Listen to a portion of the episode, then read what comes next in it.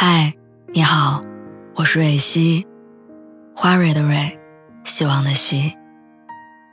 今天你还好吗？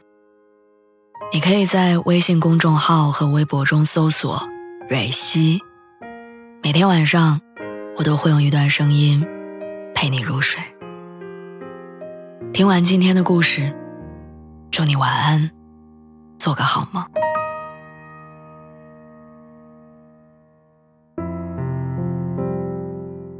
跟金牛座谈恋爱，真的太爽了。这句话我几乎每天都能从身边九零后同事的嘴里听一遍，因为她男朋友就是这个金牛座。他们在一起两年多，同事吐槽过男朋友的闷，嫌弃过他的不解风情，但却从未跟他分开，因为他比谁都知道，眼前这个男人有多爱自己。拿花钱这件事儿来说，金牛座有多抠，全世界都知道。同事的男朋友平时点个外卖都要对比好几家平台，然后选一家最省配送费的。但对同事，他很大方，只要是他喜欢的东西都会买。碰上太贵的，男朋友会一边吐槽一边默默攒钱，然后过不了多久就会把东西送给他。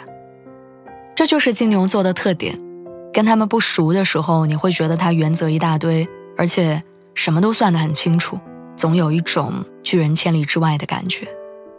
可是，一旦你跟他熟起来，你就会发现，金牛座的原则好像都是摆设，他们不是无趣，也不是小气，他们只是把所有的好全都设置成了仅喜欢的人可见。其实，随便翻一翻金牛座男生的恋爱史，你就会发现，跟金牛座的男生谈恋爱，真的是一件特别有安全感的事儿。三年前，作为流量偶像的鹿晗在事业巅峰期官宣和关晓彤的恋爱，当时整个娱乐圈一片哗然，微博系统也一度崩溃。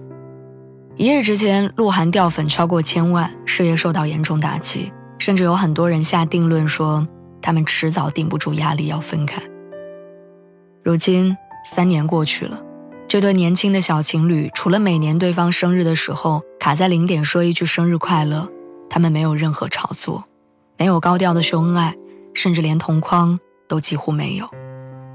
但偏偏就是这样，没有任何辩驳的坚持，让时间成了他们爱情最好的证词。后来有一个采访提到这件事儿，问鹿晗官宣恋情之前有没有想过后果？鹿晗直言说：“在我这儿，我觉得这是一种负责任。”鹿晗当年的那一句，给大家介绍一下。这是我女朋友关晓彤，不煽情不复杂，但却是所有明星官宣爱情里最直接明了的一个，没有含糊，也不留任何一点疑虑。他就是告诉所有人，这个人不是关系很好的朋友，不是模棱两可的喜欢，是明明确确的，我要给他的身份。务实的金牛座也许没有那么多甜言蜜语和浪漫的惊喜，但跟他们在一起。你永远不用担心他会藏着掖着，不用绞尽脑汁的想要怎么去告诉他，你就是他的全世界，如何教他宣誓主权。我记得有一期《快乐大本营》的游戏环节需要朱亚文抱吴昕起来，朱亚文听了以后立马拒绝，解释说：“对不起，我已婚。”在很多人看来，这不过是一个游戏，没什么大不了的。而且作为艺人，在综艺节目上配合做游戏也算是他的工作。但即便如此，朱亚文仍然没有丝毫妥协退让，因为在他心里，老婆是第一位的，根本不需要别人求他这么做。他自己在感情里的自律习惯就会提醒他，有了另一半，我就需要跟其他异性保持距离。女孩子大多都是缺乏安全感的。在面对爱情的时候，不管是十几岁的小女生，还是经历过感情起伏的成熟女性，面对爱情，她们想要的安全感，不过就是一份笃定的承诺，是对方坚持选择爱自己的态度。和朱亚文一样，会记得主动向老婆报备行程的秦昊，也是爱情里教科书一样的模范丈夫。秦昊是典型的网瘾宅男。本来很少出门，偶尔出门喝多了，醉醺醺的，也不忘特意跟老婆伊能静开个视频，就是为了对她说：“老婆，你看，没有女孩，整个包厢都没姑娘。”遇见秦昊的时候，伊能静已经经历过一次婚姻，而且她的年龄比秦昊大整整十岁，还带了一个儿子。种种过往让伊能静变得没有安全感，根本不敢相信秦昊的告白。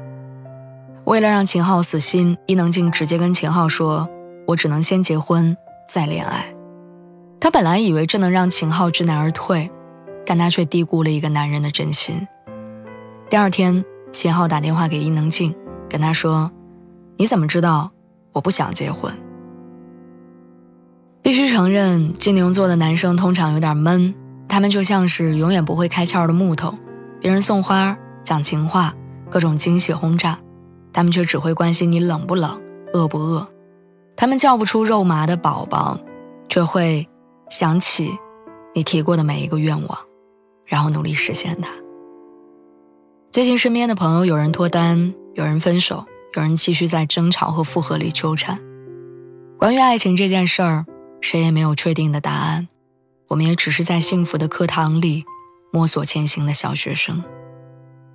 写下上面的这些文字，并不是想告诉大家找一个金牛座的人在一起一定能万事大吉，只是希望这些终成正果的爱情故事，能让在爱里迷茫的你找到一丝力量。也许你正在或者曾经在爱情里经历过失望、背叛、错过，但请你相信，一定会有一个人带着所有的美好来到你身边，赶走你所有的畏惧、不安和恐慌，让你知道，你值得全世界最好的温柔和爱意。